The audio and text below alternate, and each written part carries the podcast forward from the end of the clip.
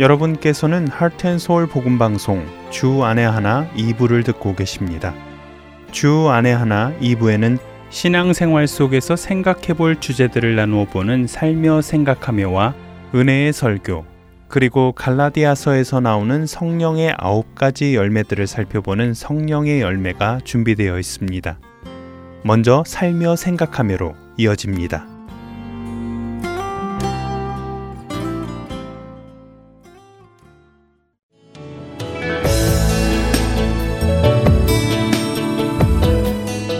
여러분 안녕하세요. 살며 생각하며 김순혜입니다.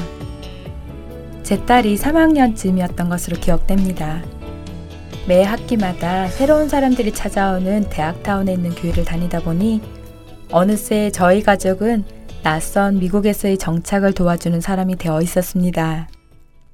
처음 미국에 오신 분들의 차량 구입, 보험 가입, 가스, 전기, 인터넷 연결하고 아이들 학교 등록, 쇼핑 등등까지 도와드리게 되었지요. 그리고 나면 저희 가족이 다니는 교회에도 함께 모시고 가게 되었고요. 하지만 대부분 교환교수나 학생, 그리고 연수를 위해 오신 분들이어서 빠르면 다음 학기, 보통은 1년, 많아야 2년 뒤에는 다시 한국으로 귀국하게 될 됩니다. 그러니 저희 가족은 언제나 새로운 가족을 맞이하고 또 보내는 일들이 대풀이 되었지요. 처음엔 아이들도 새로운 친구들에게 친절히 대해주고 이것저것 도움도 많이 주었는데 정들었던 친구를 보내야만 하는 것이 힘들었던지 언제부턴가 새로운 친구들에게 정도 주지 않고 친해지려고도 하지 않았습니다. 그래서 다독여서 우리가 해야만 하는 일이라는 것을 잘 설명해 주었지요. 그랬더니 말귀를 알아들었다는 듯 고개를 끄덕이던 딸이 엄마, 우리가 교회 오나지? 하고 자랑스럽게 물어왔습니다. 순간 어찌나 당황스럽던지 교회에 오는 예수님이시지 하고 따지듯한 말투로 맞받아치고 말았습니다. 그러고 보니 아이들은 태어나면서부터 교회라는 곳을 그냥 다녔으니까 한 번도 교회는 어떤 곳이며 누가 주인이고 그런 이야기를 들어본 적이 없는 것이었어요. 게다가 작은 교회이다 보니 엄마 아빠는 거의 교회에서 살다시피 하면서 교회 일이라면 안 해본 것 없이 이것저것 다 하고 있었고 또 남편은 교회 열쇠까지 가지고 있어서 수시로 드나들며 교회 냉장고 청소까지 하고 있었으니 아이들은 당연히 우리가 교회의 주인이라고 생각을 한 것 같습니다. 그래서 오는 사람들을 챙겨야 한다고 생각을 한 것 같고요. 그날 이후로 저희는 철제 교회의 주인은 주님이심을 아이들의 입에서 나오게 만들어야 했지요. 저도 어렸을 때 교회 마당에서 놀던 아이라서 이 교회가 내 교회라 생각해서 여름 성경학교 때 마음에 들지 않는 아이가 오는 것을 못마땅하게 생각한 적이 있었습니다. 주인의식을 갖는 것은 좋지만 잘못된 주인의식은 교회를 또 주님의 마음을 아프게 하지요. 교회를 처음 나오시는 분들은 대부분 목사님이나 장로님이 교회 주인인 줄 알기도 합니다. 개척교회를 하신 목사님 중에는 내가 개척했으니 내 것으로 생각하시는 분들도 계시고 교회를 오래 다닌 분들 중에서도 정작 주님이 주인이심을 말로는 하지만 실제로는 사람들이 교회의 주인인 것으로 생각하는 분들도 계시더라고요. 하지만 성경이 말씀하시는 교회는 무엇일까요? 교회는 단순히 건물만을 말하지 않습니다. 헬라어로 에클레시아로 불리는 교회는 세상에서 부름받아 나온 무리를 뜻합니다. 고린도전서 1장 2절에서는 하나님의 교회 곧 그리스도 예수 안에서 거룩하여지고 성도라 부르심을 받은 자들이라고 표현하시지요. 그렇게 교회는 바로 우리 성도들입니다. 베드로의 고백처럼 주는 그리스도시요 살아계신 하나님의 아들심을 믿는 사람들의 모임이며 그 예수님을 또 다른 자들에게 전하는 사람들의 모임입니다. 마태복음 16장 18절에서 예수님은 내 교회를 세우겠다고 하셨고 사도행전 20장 28절은 하나님이 자기 피로 사신 교회라고 표현하시지요. 디모데전서 3장 15절에서는 이 집은 살아계신 하나님의 교회요 진리의 기둥과 터라고 말씀하십니다. 그렇게 교회의 주인은 당연 하나님이십니다. 하나님이 세우셨고 또 자기 피로 사셨고 하나님의 것이라고 하시기 그렇습니다. 교회가 자신들의 주인이 하나님이심을 잊고 자신들이 주인이라고 착각하기 시작할 때 교회에는 문제들이 생기기 시작합니다. 교회의 주인은 교황도 목사도 장로도 아닌 주님이십니다. 주님이 주인이신 교회에 목사와 장로 등 각 직분을 주신 것은 그리스도의 몸인 교회를 세우려 하심이지요. 에베소서 4장 11절에서 12절에서는 그가 어떤 사람은 사도로 어떤 사람은 목사와 교사로 삼으셨으니 이는 성도를 온전하게 하여 봉사의 일을 하게 하며 그리스도의 몸을 세우려 하심이라고 말씀하고 계십니다. 주님이 머리 되시고 주인 되신 교회를 각 지친 우리 모두가 서로를 세워줌으로써 주님이 기뻐하시는 교회로 지음받아가는 한 주 되기를 바라겠습니다.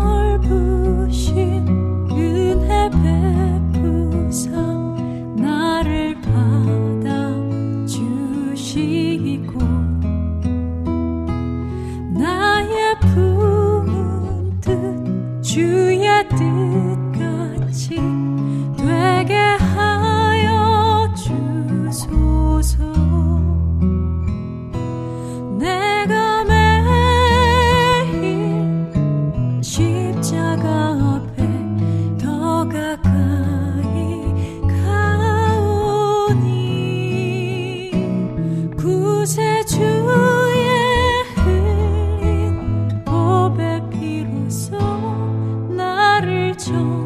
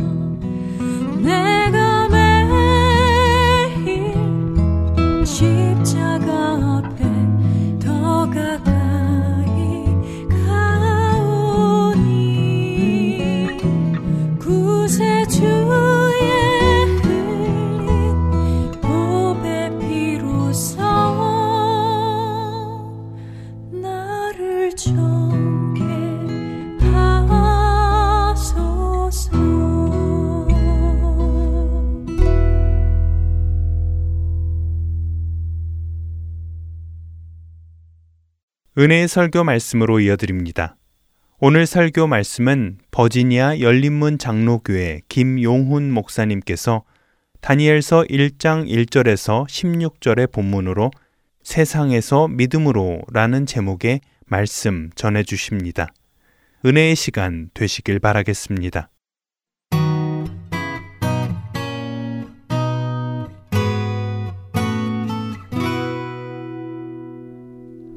하나님 말씀 보시겠습니다. 다니엘서입니다. 다니엘서 1장 1절부터 16절까지 저희들이 한 절씩 교독하겠습니다. 제가 다니엘서 1장 1절 말씀 먼저 봉독합니다. 유다 왕 요야김이 다스린 지 3년이 되는 해에 바벨론 왕 느부갓네살이 예루살렘에 이르러 성을 애워쌌더니 주께서 유다 왕 여호와김과 하나님의 전 그릇 얼마를 그의 손에 넘기심에 그가 그것을 가지고 시달 땅 자기 신들의 신전에 가져다가 그 신들의 보물 창고에 두었더라.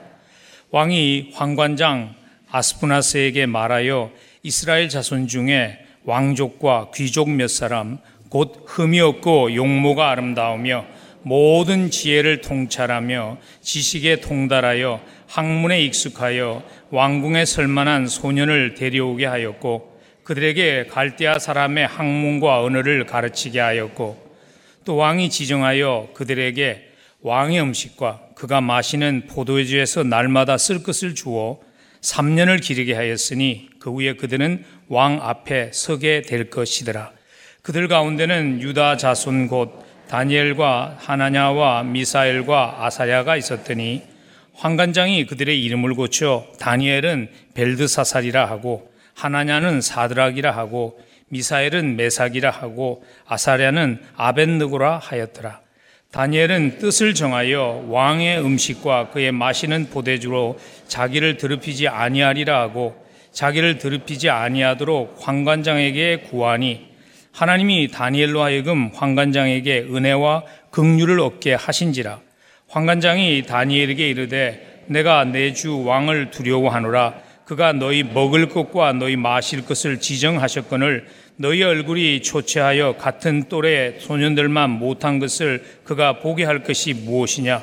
그렇게 되면 너희 때문에 내 머리가 왕 앞에서 위태롭게 되리라 하니라. 황관장이 다니엘과 하나냐와 미사엘과 아사를 감독하게 한 자에게 다니엘이 말하되 청하오니 당신의 종들을 열흘 동안 시험하여 채식을 주어 먹게 하고 물을 주어 마시게 한 후에 당신 앞에서 우리의 얼굴과 왕의 음식을 먹는 소년들의 얼굴을 비교하여 보아서 당신이 보는 대로 종들에게 행하게 하소서. 하매 그가 그들의 말을 따라 열흘 동안 시험하더니 열흘 후에 그들의 얼굴이 더욱 아름답고 살이 더욱 윤택하여 왕의 음식을 먹는 다른 소년들보다 더 좋아 보인지라. 그리하여 감독하는 자가 그들에게 지정된 음식과 마실 포도주를 죄하고 채식을 주니라. 아멘. 세상이 많이 변했죠.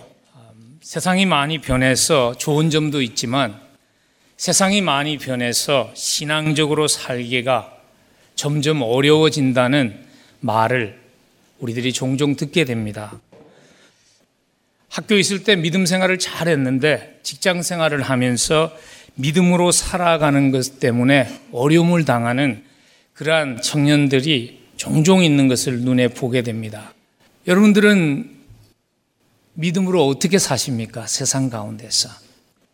우리가 살고 있는 이 시대적인 상황이 하나님의 사람들이 살았던 시대와는 너무나 같지 않기 때문에 똑같은 동일한 믿음의 원리를 적용하면서 사는 것을 기대하는 것은 과연 비현실적일까요?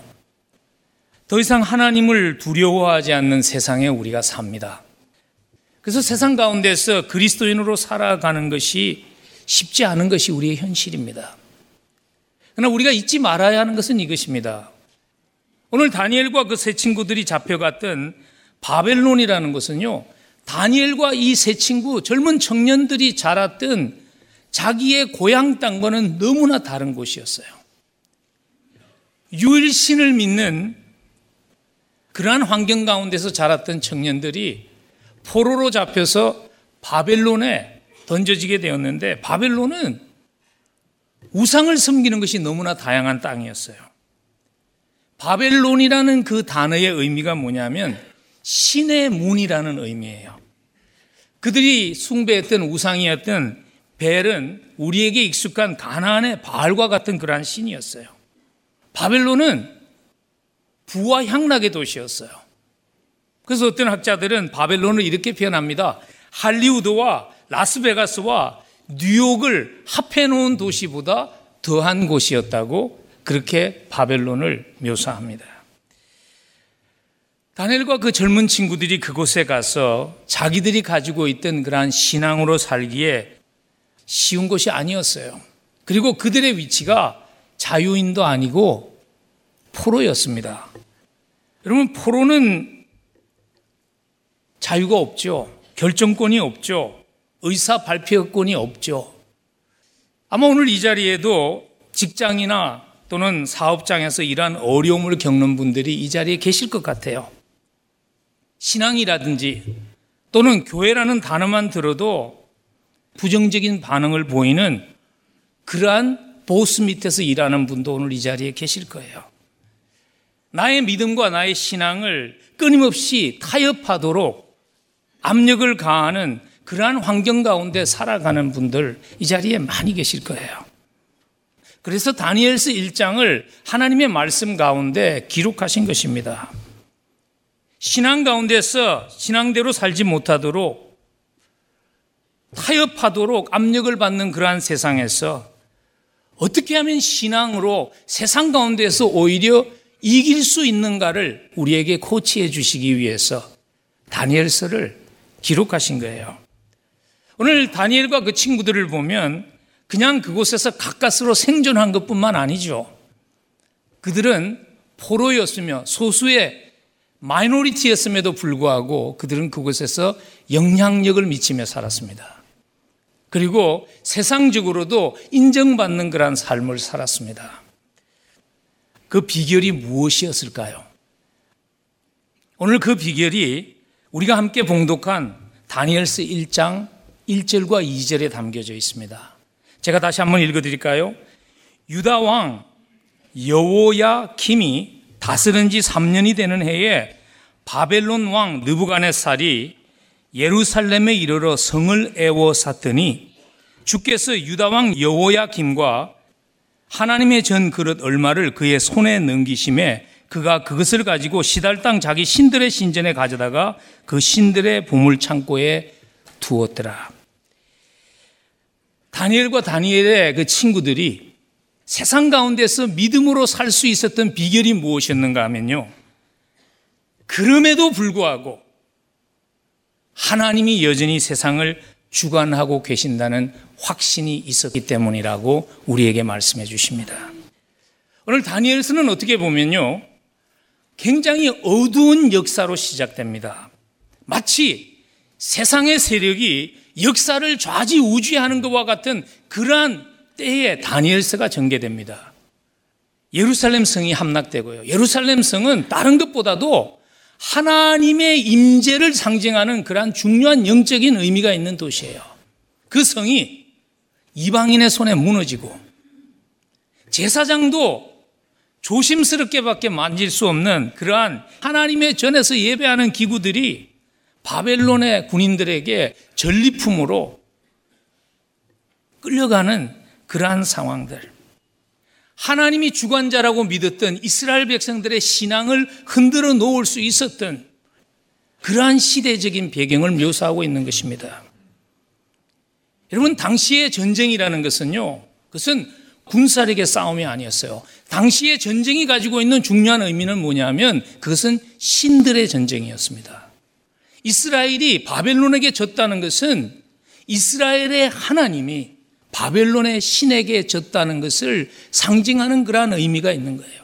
많은 사람들이 과연 하나님이 오늘도 역사의 주관자인가 하는 것을 의심하고 있을 때 다니엘과 그 세 친구가 바벨론의 폴로로 끌려와서도 다른 모습으로 살 수 있었던 비결은 뭐냐면요. 그러나 그러한 역사의 환경 속에서도 여전히 역사를 주관하고 있는 하나님의 손길을 보았기 때문이라는 것입니다. 그래서 오늘 보면 다니엘서 1장 2절에 이렇게 짧게 기록하고 있잖아요. 주께서 그의 손에 너부간의살 바벨론 군인들의 손에 주님께서 그것을 넘기셨다고. 오늘 다니엘서 1장 2절은요. 다니엘서 전체를 볼 때 코너스톤의 역할을 하는 그러한 중요한 구절입니다. 악이 흥황할 때에도 하나님이 여전히 역사를 주관하고 있다는 것을 다니엘은 보았습니다.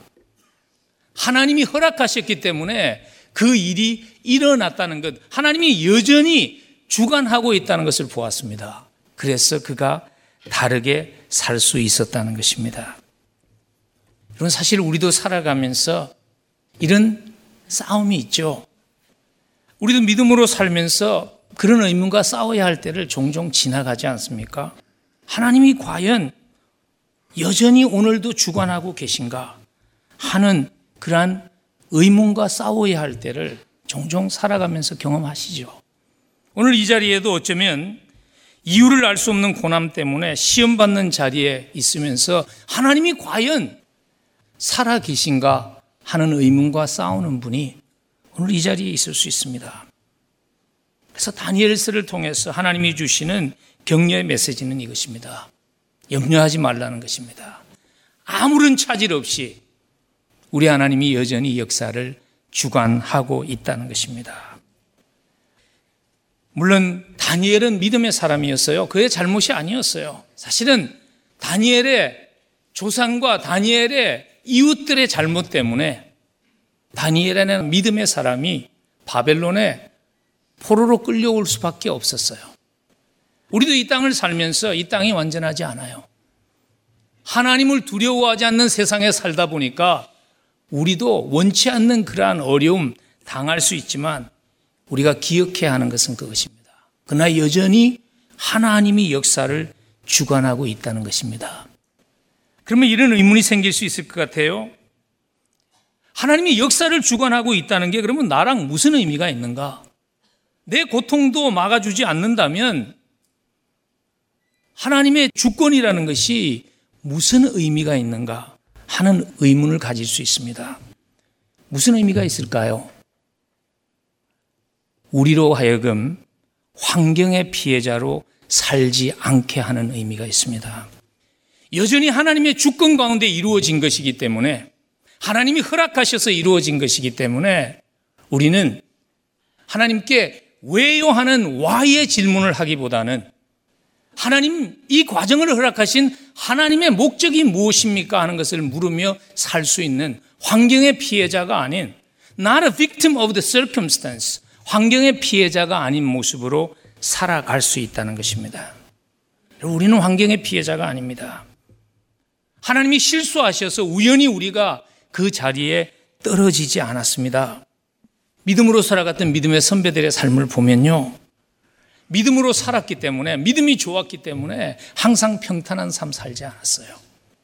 그럼에도 불구하고 그들이 흔들리지 않을 수 있었던 그 이유는 무엇인가 하면 하나님이 주장하고 계시며 하나님의 주권으로 그 자리에 세워졌고 결코 자기는 실수로 그 자리에 세워지지 않았으며 가장 적합한 곳에 하나님이 세우셨다는 그 확신이었습니다. 사도 바울이 그의 인생을 마치면서 했던 굉장히 의미 있는 한 고백이 있죠.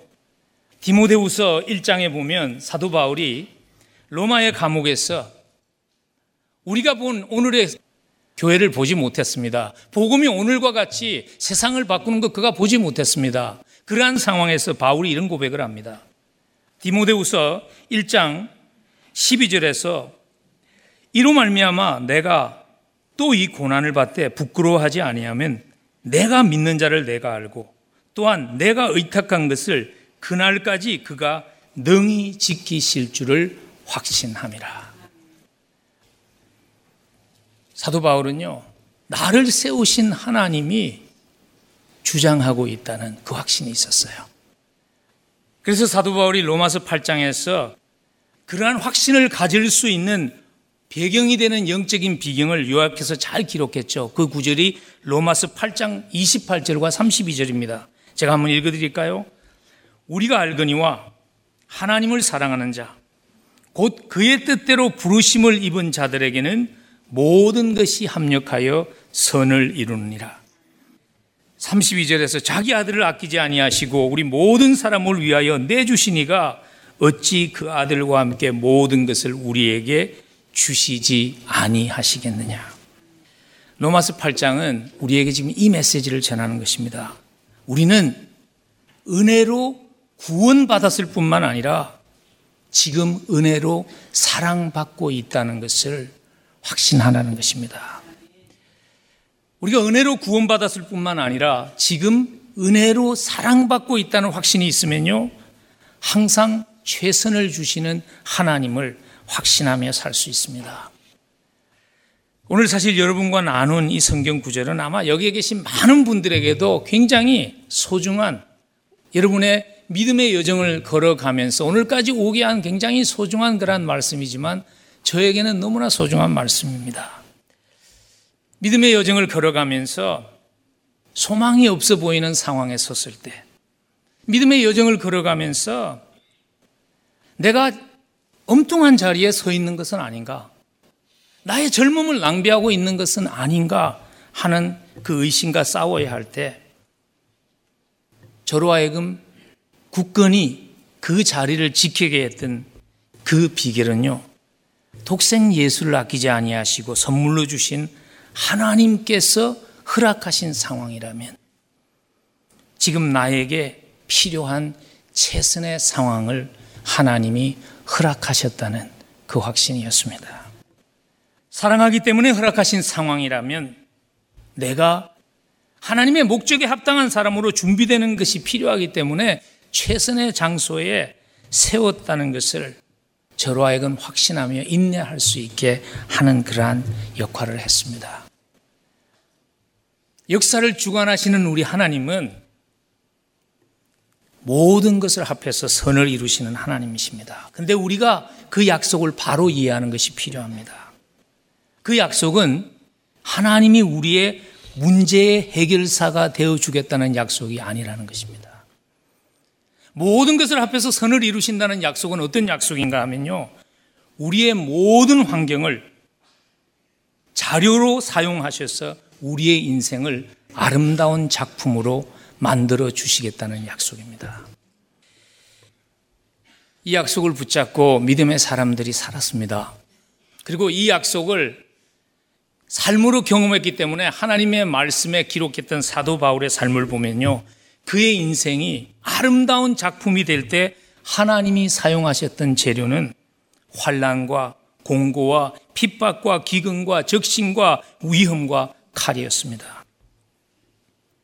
하나님은 모든 것을 합해서 선을 이루시는 하나님이십니다. 모든 것을 주관하실 수 있었기 때문에 하나님은 모든 것을 합해서 선을 이루실 수 있는 분이십니다. 그러나 그 약속은 고난이 없는 삶에 대한 약속이 아니라 고난마저도 아름다운 재료로 사용하셔서 우리의 인생을 아름다운 인생으로 열매 맺게 하시겠다는 약속입니다. 모든 것을 합해서 선을 이루신다는 하나님의 약속, 그 약속을 이해할 때 잊지 말아야 하는 또 한 가지 중요한 의미가 있습니다. 그 약속은요, 내가 원하는 때에 원하는 대로 마침내 되게 하겠다는 약속이 아니라는 것입니다. 살아가면서 사실 그렇게 해 주실 때도 꽤나 계셨던 것 같아요. 근데 그러지 않을 때도 굉장히 많은 것 같아요. 여러분, 역사는 우리에게 증명합니다. 악이 승리하는 것 같은 순간에도 하나님이 여전히 통치하고 있다고. 그리고 그 통치하심을 믿고 낙심하여 무너지지 말라고 우리에게 말씀하십니다. 믿음의 소수의 자리에 서야 할 때 도움이 되는 성경 구절이 있습니다. 하나 나누면 좋겠습니다. 디모데후서 2장 6절이에요. 수고하는 농부가 곡식을 먼저 받는 것이 마땅하니라. 디모데후서를 기록한 사도 바울은요. 이 확신이 있었어요. 하나님이 내가 뿌린 복음의 씨앗을 열매 맺게 하실 것이라는 확신이 그의 마음속에 있었습니다. 바울의 때에 열매 맺지 않았습니다. 그러나 하나님의 때에 하나님이 열매 맺었습니다. 우리의 삶도 마찬가지입니다. 우리의 때에 열매 맺지 않을 수 있습니다. 그러나 하나님은 결코 의미 없이 낭비하시지 않습니다.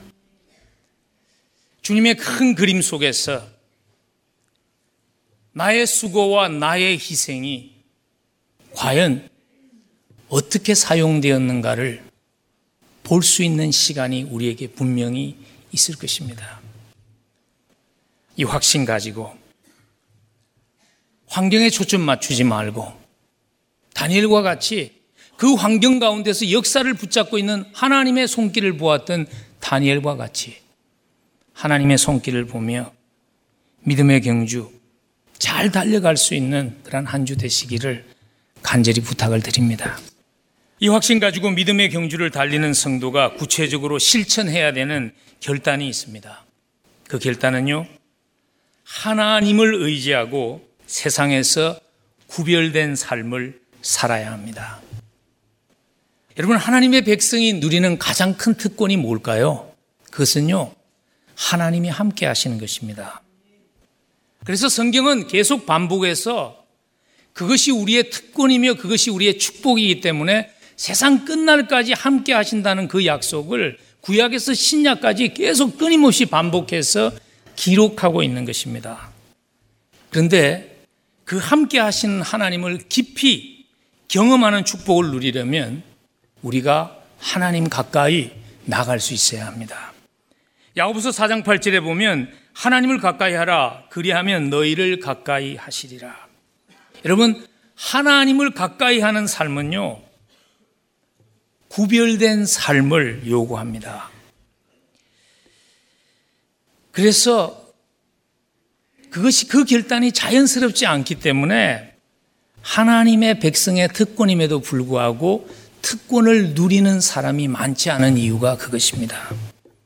오늘 많은 히브리 청년들이 바벨론의 포로로 끌려갔어요. 근데 유독 그 땅에서 다니엘과 세 친구만이 하나님의 함께 하심을 경험했던 이유는 무엇인가 하면 그들이 구별된 삶을 사는 결단을 했기 때문입니다. 오늘 보면 8절 말씀에 보면요. 왕이 주는 진미를 구별된 삶을 살기 위해서 먹지 않기로 결단한 다니엘과 세 친구의 결단이 나옵니다. 다니엘은 뜻을 정하여 왕의 음식과 그의 마시는 포도주로 자기를 더럽히지 아니하리라 하고 자기를 더럽히지 아니하도록 황관장에게 구했다 그렇게 기록합니다. 왕의 음식과 포도주가 자기를 더럽힌다고 생각하며 거부했던 그 이유를 대부분의 구약학자는 이렇게 동의를 합니다. 왜냐하면 그 음식이 우상에게 먼저 드려진 후에 뒤에 썰브됐을 가능성이 높다고 봅니다. 근데 여러분 이 결단이 쉬웠을까요? 쉽지 않았습니다. 물론 생명이 달렸으니까 더 어려웠겠죠. 오늘 보면 10절에서 그게 얼마나 위험한 결단이었는가를 우리에게 말해주죠. 왜냐하면 그들을 관리했던 황관장이 그런 얘기를 하잖아요. 10절 후반부에 보면 너희들이 그거 먹지 않아서 얼굴이 이렇게 야위고 그러면 너희 때문에 내 머리가 왕 앞에서 위태롭게 되리라. 자기의 목숨이 날아갈 수 있다면 노예의 목숨이 날아가는 것은 아무것도 아니죠. 여러분, 구별된 삶을 살아야지 함께하는 하나님을 경험하는데 구별된 삶이 어려운 것은 왜냐하면 대가를 요구하기 때문입니다. 다니엘과 세 친구가 지불했던 대가는 대단한 것입니다. 그보다 더 큰 현실적인 문제는 무엇이었는가 하면요. 그들은 노예였어요. 아무런 소망이 없는 상태에서 거기서 그냥 평생 노예로밖에 살 수 없는데 왕이 순순히 주는 왕의 바벨론의 진미를 즐기기만 하면 노예 신분에서 왕의 관료로 진급하는 상승되는 그러한 기회를 다니엘은 지금 스스로 포기하는 것입니다. 여러분, 오늘날 우리가 구별된 삶을 살려고 그러면 대가가 따르잖아요. 직장에서 진급의 기회를 잃을 수도 있고요. 동료들 사이에서 왕따 당할 수도 있고요. 여러 가지 모양의 대가를 우리가 지불해야 됩니다. 학계에서요, 기적을 믿으면 학자로 인정을 못 받습니다. 그래서 굉장히 유명한 주에서거든요. 요한계시록 주애를 쓴 조지 엘던 레드는요. 기적을 믿는다는 이유 때문에 성경학계에서 학자로 인정을 받지 못했어요. 오늘 특별히 8절과 9절을 잘 보시면요. 다니엘과 세 친구가 기꺼이 대가를 지불하는 그 결단을 먼저 내린 후에 하나님이 역사하셨다는 것입니다. 오늘 8절 후반부에 보면 다니엘이 그런 요청을 하죠. 자기를 더럽히지 않으도록 황관장에게 구하니 9절에 보니까 하나님이 다니엘로 하여금 황관장에게 은혜와 긍휼을 얻게 하셨다고 한글 성경이 번역을 했는데 좀 아쉬운 것은 이것이에요. 9절에 굉장히 중요한 원리를 설명해 주는 단어가 있는데 그게 한국말의 구조상 번역을 하지 않고 지나쳤다는 것입니다. 그래서 여러분 영어 성경을 보시는 분은 보면요. 구절이 어떤 단어로 시작하는가 하면 then, T-H-E-N. 또 어떤 번역 보면 보면요. now 하는 구절로 시작됩니다. 뭘 말해 주죠? 다니엘과 그 친구가 먼저 결단을 하고 나니까 즉시 그 순간에 하나님께서 황관장에게 호의를 얻게 하셨다는 거예요. 여러분 이것이 하나님의 역사의 순서입니다. 먼저 우리가 결단하면 하나님 그리 아니하실지라도 지금까지 받은 은혜 때문에 충분하기 때문에 제가 기꺼이 그 대가를 지불하겠습니다.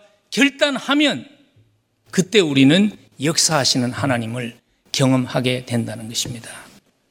성경은요, 계속 반복해서 이 원리를 강조합니다. 여러분 혹시 이런 생각 가지고 살지 않았으면 좋겠습니다. 믿음은 믿음이고 사는 것은 사는 것이라고. 그래서 세상에서 살아남으려면 하나님의 원칙대로 살아갖고는 살아남을 수 없는 것이라고 미리 결정하고 합리화하고 포기하지 않을 수 있으면 좋겠습니다. 만일 내 삶 속에서 말이죠. 성경은 끊임없이 하나님은 크고 위대하시다는데 왜 나는 내 삶 속에서 나의 환경보다 내가 할 수 있는 능력보다 더 큰 하나님을 경험하지 못할까 하는 의문이 있다면 혹시 내가 먼저 해야 되는 결단이 계산이 맞지 않기 때문에 내가 주저주저하며 그 결단을 내리지 못하기 때문은 아닌지 한번 우리의 삶을 돌아볼 수 있으면 좋겠습니다. 세상에서 구별된 삶을 사는 것 대가를 요구합니다. 그리고 한 가지 더 세상에서 구별된 삶을 사는 것에 대해서 말씀하고 말씀을 마칠까 합니다. 세상에서 구분된 삶을 산다는 것은요, 고직스럽게 꼭 막힌 삶을 살아야 한다는 의미가 아닙니다. 세상 가운데서 빛과 소금으로 산답시고 지혜롭지 않게 행동하는 기독교인들 때문에 그런 사람들이 종종 있기 때문에 교회와 하나님이 웃음거리가 되고 손가락질 받는 경우가 얼마나 많은지 모릅니다. 오늘 다니엘과 세 친구의 지혜를 배울 수 있으면 좋겠어요. 이들은요, 세상 가운데서 타협하지 않았습니다. 그러나 타협할 수 없는 기준을 가지고 있었고, 그러나 물들지 않으면서도 수용해야 할 것을 수용할 수 있는 융통성과 지혜가 있었습니다. 오늘 잘 보면요. 다니엘과 세 친구는 바벨론식의 이름을 받는 것을 마다하지 않는 융통성이 있었습니다. 7절에 보면 그렇게 기록했잖아요. 다니엘이 이름을 벨드사살로 바꾸고 하나냐는 사드락으로 바꾸고 미사엘은 메삭으로 바꾸고 아사라는 아벤느고로 이름을 지어줬어요. 어떻게 보면 이름을 바꾸는 것이 더 큰 일이라고 할 수도 있잖아요. 한국의 역사를 보면 장시개명 때문에 감옥에 들어가고 생명을 잃은 분들도 계시잖아요. 근데 왜 다니엘과 세 친구는 음식은 먹지 않겠다고 그러면서 바벨론식의 이름은 수용했을까? 그 이유를 학자들은요, 개인적으로 달갑지 않았지만 하나님의 율법을 어기는 일이 아니었기 때문에 수용했다고 해석합니다. 여러분, 우리도 마찬가지입니다. 세상 가운데서 빛과 소금으로 살아가다 보면 달갑지 않은 상황들이 내 개인적으로 싫은 상황들 지나가게 돼 있어요. 그러나 타협할 수 없는 것은 붙잡을 수 있어야 하고요. 그러나 수용해야 되는 것은 수용할 수 있는 유용성과 융통성이 있어야 합니다. 여러분들이 세상 조직 속에서 사시잖아요. 근데 보면 그러한 세상 조직 속에서 믿는 사람이 영향력을 미치려면 신앙관을 가지고 수용해야 할 것과 수용할 수 없는 것을 분별할 수 있어야 되고 그것을 받아들일 수 있는 유연성이 있어야 돼요. 어떤 직장은 그런 직장들이 많이 있죠. 굉장히 중요한 결정이 사무실에서 일어나지 않아요. 하루의 일과를 마치고 같이 이렇게 나가서 사교하고 친교하는 자리에서 중요한 결정이 이루어지는 직장들이 생각보다 많이 있습니다. 싫죠. 거기에 가면 분위기도 싫고 여러 가지 싫지만 함께 하지 않으면 고립되고 세상 가운데서 영향력을 미치는 자리에 나아갈 수 없는 것입니다. 그래서 내 신앙에 맞지 않다고 내 신앙의 기준에 맞지 않다고 동료들을 자꾸 정죄하기보다는요. 그들은 주님을 모르기 때문에 그렇게밖에 살 수 없는 거예요. 그 포용해 주고 내 신앙의 기준을 지혜롭게 적용하며 살 수 있어야 돼요. 좀 구체적인 예를 들면 이런 거예요. 직장 갔을 때 사람들이 식사할 때 기도합니까? 기도 안 하죠. 대부분의 사람들이 기도 안 합니다. 그때 어떻게 하세요? 이렇게 해요? 우리 집에서는요, 강아지 빼놓고 밥 먹기 전에 다 기도해요. 이렇게 하는 것이 더 지혜롭지 않을까요? 매일 이렇게 맛있는 음식 먹을 수 있는 건 너무 감사하잖아요. 그래서 저는 항상 음식 먹기 전에 감사합니다. 제가 잠깐 감사하려고 하는데 괜찮겠죠? 그럴 때 마다하는 사람 거의 없습니다. 여러분, 믿음으로 세상에서 사는 것 쉽지 않죠. 그죠? 사실 자칫 잘못하면 주일날 교회 나왔다가 월요일을 시작할 때 죄책감으로 살게 돼요. 들은 것하고 사는 것을 적용할 수 없으면 너무나 큰 부담이 될 때가 많이 있어요. 쉽지 않다는 거 저도 압니다. 그러나 여러분들이 이것 하나 잊지 않았으면 좋겠습니다. 불편하지만 힘들지만 때로는 희생해야 하지만 그러한 환경 가운데서 믿음을 가지고 구별된 삶을 살기 위해서 몸부림칠 때 여러분의 삶이 여러분의 주변의 사람들에게 강력한 메시지가 된다는 것을 잊지 않았으면 좋겠습니다. 여러분 주위 사람들이 말은 안 합니다. 그러나 생각합니다. 왜 저 사람은 저렇게 살까? 생각합니다. 다니엘과 사실 세 친구가 내린 결정이요. 바벨론에서 포로로 잡혀왔은 이스라엘과 바벨론 사람들에게 끼친 영향이 사실 무슨 뭐 역사에 큰 획을 긋는 그러한 일은 아니었잖아요. 그렇지만 그들의 결정은요. 주변의 이방인들과 그리고 같이 끌려온 포로들에게 하나님의 방법대로 살아가는 것이 최선의 삶임을 보여주는 그런 메시지가 되었습니다. 여러분, 다니엘과 세 친구가 평신도였다는 것을 기억했으면 좋겠어요. 오늘 6절에 보면 그래서 그렇게 기록했습니다. 그들 가운데는 유다 자손 곧 다니엘과 하나냐와 미사엘과 아사라가 있었더라. 유다 자손이었지 레위 지파가 아니었습니다. 제사장이 아니었습니다. 종교 지도자들이 아니었습니다. 요즘으로 말하면 전문 종교 사역자가 아니었다는 것입니다. 여러분 성경은요 끊임없이 일반 성도들의 역할이 얼마나 중요한가를 끊임없이 강조합니다. 아브라함은요 농장을 경영하는 일반 성도였습니다. 요셉은 정부에서 일하는 사람이었습니다. 여호수아는 군인이었습니다. 룻은 가정주부였습니다. 하나님의 마음에 합한 종이라고 인정받은 다윗은 처음에는 목동이었습니다. 느헤미야는 술관원이었습니다. 에스더는 왕후였습니다. 저는 지금 목회자와 선교사와 같은 전문 사역자가 필요 없다는 말을 하는 것이 아닙니다. 저는 지금 여러분들의 역할이 세상 가운데서 얼마나 중요한가를 여러분들에게 전하고 싶습니다. 여러분, 기독교가 세상을 바꾸려면요, 하나님의 방법으로 살아가는 여러분들의 모습이 메시지가 되어야 합니다. 여러분들이 세상 가운데에서 하나님의 소중한 메신저임을 그리고 여러분의 삶 자체가 복음의 중요한 메시지임을 잊지 않았으면 좋겠습니다. 여러분 이 자리에 전 거의 확신합니다. 뭐 다라고는 얘기할 수 없지만 많은 분들이 그리스도를 위해서 죽어야 한다면 죽는 것 할 수 있어요. 여러분들 할 수 있어요. 저도 할 수 있을 것 같아요. 근데 그리스도를 위해서 매일 사는 것은 정말 어려운 일입니다. 근데 감사한 것은 이것입니다. 주님께서 우리를 홀로 세상 가운데서 고분분투하도록 버려두시는 분이 아니라는 것입니다. 여러분, 십자가가 함께 하심의 가장 강력한 증거입니다. 전 사실 다니엘스 1장을 묵상하면서요. 다니엘스 전체를 보면서 떨쳐버릴 수 없는 한 가지의 그 이미지가 있었습니다. 근데 제가 타고난 학자가 아니기 때문에 제가 여러 학자들의 책을 읽어봤는데도 탁월한 학자들이 언급하지 않는 것으로 보아서 어쩌면 제가 오버해서 해석하는 것일 수도 있습니다. 양해하고 들으시면 좋겠어요.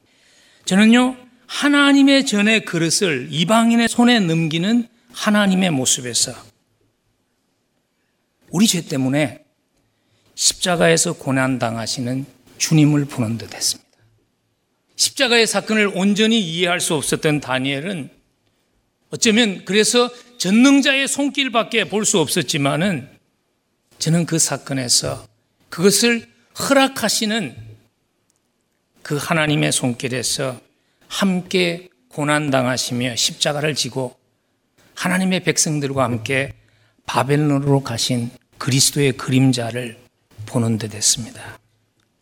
여러분, 하나님이 주장하신다면 왜 세상에 악이 승리하는가? 하나님이 주장하신다면 왜 선한 사람이 고통을 당하는가 하는 질문에 대한 하나님의 답은 십자가입니다. 하나님은 악을 물리치기 위해서 강한 펀치를 날리지 않았습니다. 이론적으로 설명하지 않았습니다. 그러나 하나님은 그 대신 아들을 보내서 십자가를 지게 하셨습니다. 고난을, 고통을 설명하려고 하시지 않았습니다. 그러나 함께 고통을 당하셨습니다. 세상이 호락호락한 것이 아니라는 것을 아십니다, 주님이. 그래서 주님께서 제자들을 세상에 보내시면서 그렇게 말씀하셨죠. 너희를 보냄이 양을 이리 때 가운데 보냄과 같다고 주님의 마음입니다. 그래서 주님이 그렇게 약속하셨죠. 나는 선한 목자라. 선한 목자는 양들을 위해서 목숨을 버린다고. 여러분, 주님이 함께 하십니다. 우리의 힘만으로 그 길 가는 것 아닙니다. 이번 한 주간 좁은 길을 선택하는 그 선택해야 할 때 나보다 먼저 십자가를 지시고 그 길을 가셨기에 나와 동행해 주시는 주님을 볼 수 있는 영의 눈이 열리기를 간절히 축복합니다.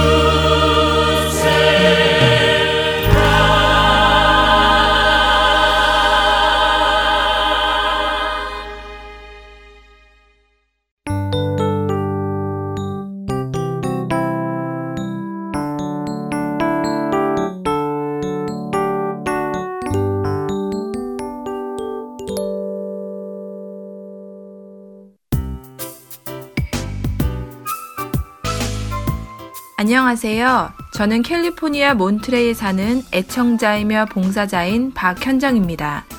하나님께서는 할트앤 서울 복음방송을 통하여 저로 말씀을 깨닫고 순종하게 하시고 힘들 때는 격려와 위로의 말씀을 주시며 믿음의 삶을 포기하지 않도록 인도해 나가고 계십니다. 이 귀한 복음 전파 사역은 누군가의 기도와 후원 그리고 봉사로 이루어집니다. 하나님께서는 지금도 귀한 복음 방송 사역에 동참하실 분들을 찾고 계십니다. 기도와 후원 그리고 봉사로 이루어지는 복음 방송의 사역에 동참하고 싶으신 분들은 전화번호 602-866-8999로 연락 주시기 바랍니다.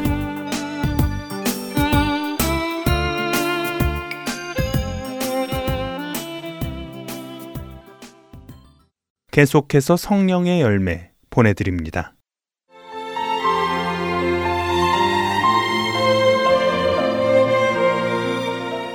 할텐 서울 복음방송 애청자 여러분 안녕하세요.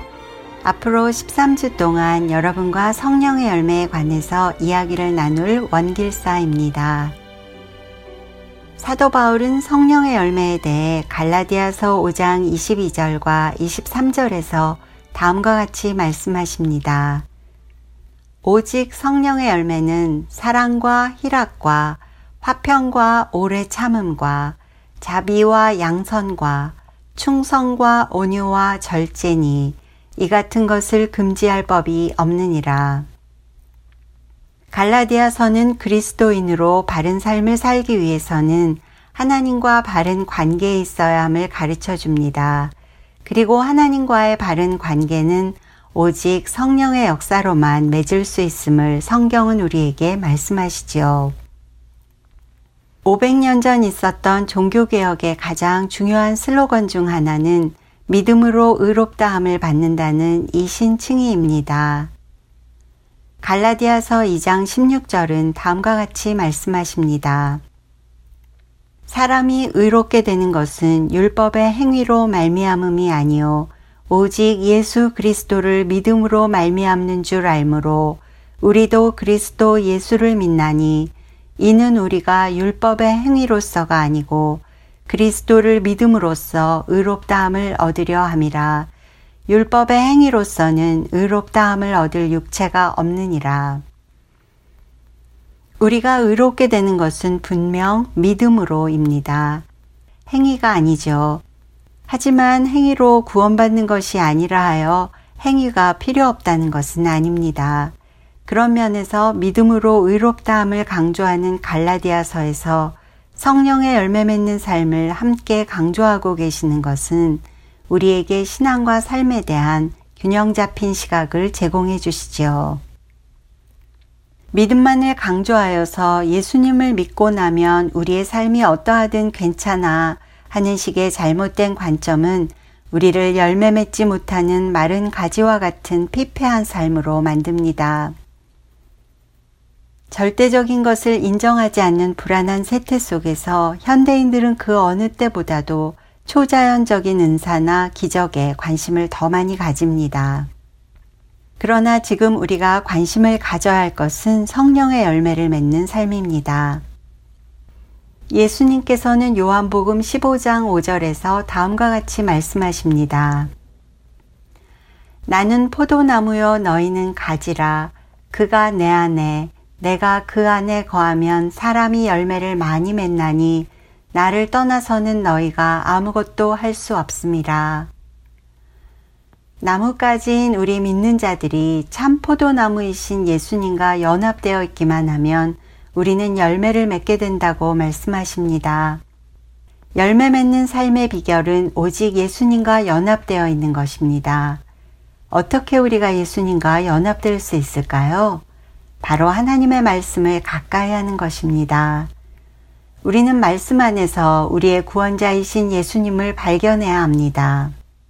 예수님을 바라보고 그분 안에 거할 때 성령의 역사로 우리 안에는 예수님의 성품이라는 열매를 맺게 됩니다. 이 성령의 열매는 여러 개가 아니라 사실은 하나입니다. 하나의 성령의 열매에 아홉 가지의 측면이 있다고 이해하시는 것이 더 옳을 것입니다. 앞으로 여러분들과 이 아홉 가지의 측면을 하나하나 살펴보기를 원합니다. 열매 맺는 삶의 반대는 열매 맺지 못하는 마른 가지와도 같은 삶입니다. 우리 육신의 소욕을 따라 사는 삶이죠. 이런 삶을 버릴 수 있는 유일한 방법은 우리의 소욕을 십자가에 못 박는 것입니다. 사도 바울은 갈라디아서 2장 20절에서 다음과 같이 말씀합니다. 내가 그리스도와 함께 십자가에 못 박혔나니 그런즉 이제는 내가 사는 것이 아니요 오직 내 안에 그리스도께서 사시는 것이라 이제 내가 육체 가운데 사는 것은 나를 사랑하사 나를 위하여 자기 자신을 버리신 하나님의 아들을 믿는 믿음 안에서 사는 것이라. 여러분은 어떤 삶을 살기를 원하십니까? 성령의 열매가 있는 삶인가요? 아니면 열매를 내지 못해 불에 태워질 마른 가지와도 같은 삶인가요? 다음 시간부터 성령의 열매가 지닌 아홉 가지 특징을 함께 나누면서 예수 그리스도의 성품에 한 걸음 더 다가서는 우리 모두가 되기를 소망합니다. 안녕히 계세요.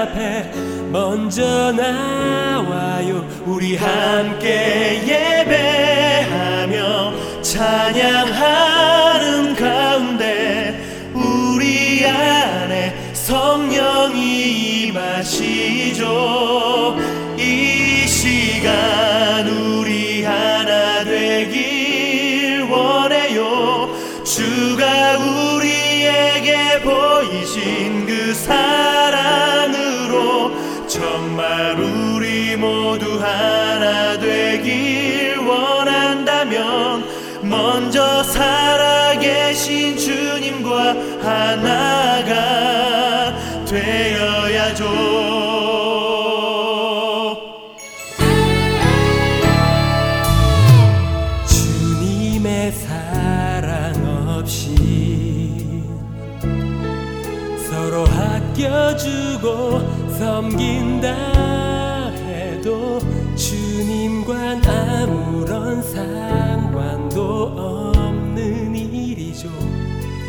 그를 모른다면 아무 의미가 없죠.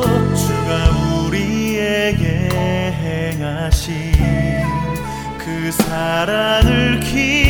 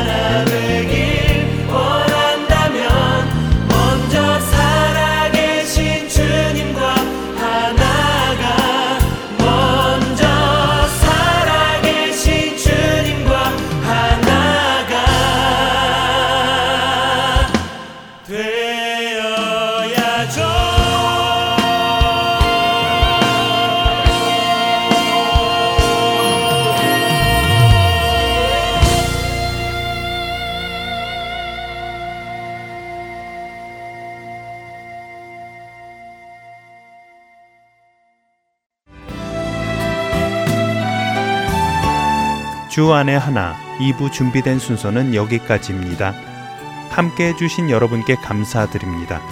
다음 시간에 뵙겠습니다. 안녕히 계십시오.